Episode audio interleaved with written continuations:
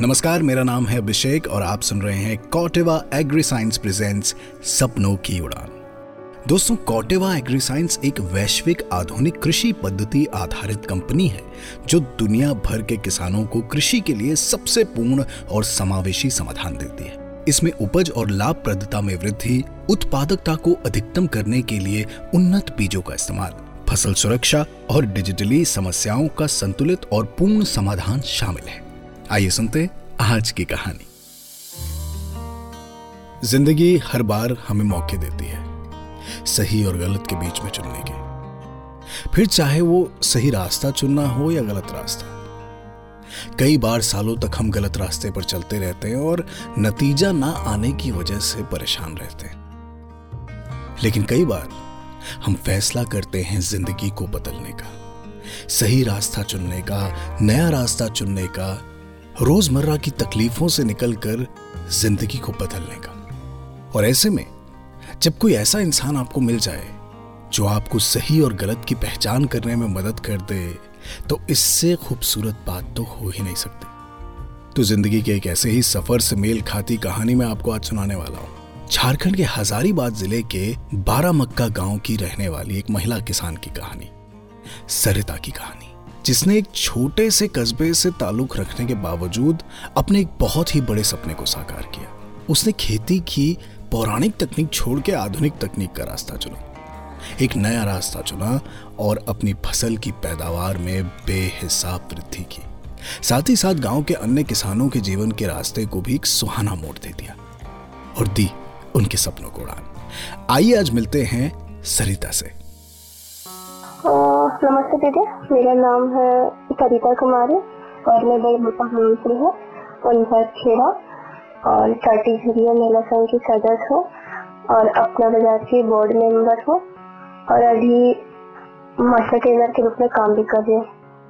देखिए, सरिता झारखंड के एक छोटे से कस्बे से ताल्लुक रखती है। इस वजह से वहाँ पर खेती के लिए पर्याप्त संसाधन उपलब्ध नहीं है। खेती के अलावा आधुनिक सुविधाएँ तो दूर, बल्कि उस कस्बे में मामूली और साधारण सी जन सुविधाओं का भी अभाव है। काफ़ी पिछड़ा और छोटा सा कस्बा होने की वजह से उस छोटे से कस्बे के लोग खेती बाड़ी का काम करके ही अपना जीवन गुजर करते हैं। लेकिन जीवन निर्वाह करने के लिए खेती के पेशे का ही विकल्प होना उनके लिए कई समस्याओं को जन्म दे रहा था। उदाहरण के तौर पर, झारखंड की मिट्टी अधिकतर लाल मिट्टी है। जो कि धान के अलावा किसी दूसरी उपज के लिए आदर्श नहीं मानी जाती है। और इसी वजह से झारखंड के अधिकांश भागों में किसान केवल धान की ही उपज करते हैं। इसके अलावा झारखंड में प्राकृतिक रूप से जितनी नदियाँ बहती हैं, वो सभी नदियाँ बरसाती नदियाँ हैं। जिसका सीधा मतलब यह होता है कि अगर मौसम बरसात का है तो वो नदियाँ लबालब पूरे उफान पर बहेंगी।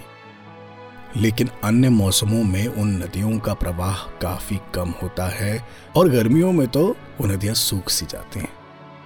इस बात का सीधा साधा मतलब ये है कि झारखंड की भूमि की सिंचाई काफ़ी मुश्किल है। यानी कि खेतों तक पानी पहुँचना थोड़ा दुर्लभ है और इस वजह से किसानों की खेती की पैदावार काफ़ी कम होती है। सरिता जो कि एक ग्रामीण किसान थी, वो इस बात को लेकर काफ़ी परेशान रहती थी। और उसकी परेशानी तब और बढ़ जाती थी जब वो खेत में अधिक मात्रा में बीज बोती थी। और इसी वजह से उसकी उपज खेत में डाले गए बीजों की तुलना में काफ़ी कम रहती थी। लेकिन फिर गाँव में कॉटेवा एग्री साइंस और प्रधान समूह के कुछ लोग आते हैं और वो गाँव के लोगों को डीएसआर तकनीक और उन्नत किस्म के बीजों के बारे में जानकारी देते हैं। गाँव के किसानों को बताया जाता है कि खेती की इस डीएसआर तकनीक के माध्यम से किसान खेत के बड़े से बड़े भूभाग पर भी काफ़ी कम समय में और काफ़ी कम मेहनत से अच्छे तरीके से बुआई कर पाएँगे और उन्नत और आधुनिक किस्म के बीजों को खेत में बोने से पैदावार बहुत अधिक होगी। लेकिन आप तो जानते हैं कि हमारे देश के किसान काफ़ी भोले भाले होते हैं और इस वजह से उनके मन में इस विकल्प को लेकर काफ़ी शंकाएँ भी थी कि कैसे कम सिंचाई में भी फ़सल अच्छी हो सकती है। ये फ़सल कितने दिनों तक तैयार होगी? वगैरह वगैरह। सरिता के मन में भी ऐसी ही शंका थी। इसीलिए वो तय करती है कि आगे जो भी हो, एक बार वो इस कॉटेवा एग्री साइंस और प्रधान समूह की नई तकनीक, डीएसआर तकनीक से खेती करके देखेगी। और फिर क्या था? उसने खेत को आधुनिक तरीके से खेती के लिए तैयार किया? और ये उसने कैसे किया? आइए खुद उसी से जानते हैं। जैसे कि कोशिका के द्वारा और प्रधान के द्वारा हम सभी को मदद मिला बीजा का डीएसआर धान का। और फिर सबसे पहले हम लोग उपचार किया। जैसे कि उसमें गोबर लगता है और गाय का मूत्र होता है डिया की मिट्टी होता है, उस सभी सामग्री को मिला के बीज उपचार किया। खेतों को तैयार किया। उससे घास मारने का दवा का छिड़काव किया। उसके बाद मैं उसमें बुआई की धान को। सरिता ने खेती करने के लिए नया रास्ता चुन तो लिया, लेकिन गाँव के बाकी लोगों को अब भी ये लग रहा था कि अचानक से यूँ खेती का तरीका बदल देना उसकी पैदावार को भी कम कर सकता है। और कहीं ना कहीं सरिता को भी ये लगता था कि हो सकता है कि उसकी उपज पहले के मुकाबले खराब हो जाए या इस साल की खेती बर्बाद हो जाए और उसका पैसा और समय दोनों जाया जाए। लेकिन यह भी तो हो सकता था कि फ़सल बहुत अच्छी हो। और सिर्फ़ वो ही नहीं, पूरा गाँव हमेशा हमेशा के लिए खेती के इस नए तरीके को अपना ले। तो आइए जानते हैं, सरिता ने खेती का ये फिफ्टी फिफ्टी दाव कैसे खेला? बहुत अच्छी सी फ़सल हुई थी, जैसे कि मैंने पिछले बार लगाई थी आठ के जी धान। डेढ़ क्विंटल मेरा उपज हुआ था आठ के जी में। तो मेरा अनुभव बहुत अच्छा रहा दीदी, क्योंकि कम दिनों में ही मेरा सा धान उपज हुआ। सरिता अपने फ़सल की इस उपज से बेहद खुश थी। मात्र आठ किलो बीज का इस्तेमाल कर उसने डेढ़ क्विंटल की उपज प्राप्त की थी। इससे पहले उसकी फ़सल बहुत कम होती थी और बीजों की लागत और मेहनत ज़्यादा लगती थी। तो दोस्तों, खेती की इस नई तकनीक का इस्तेमाल करके जो परिणाम आया है, वो सीधे सीधे इस बात की ओर इशारा करता है कि सरिता को आधुनिक खेती करने के अपने इस प्रयास में सफलता मिली थी।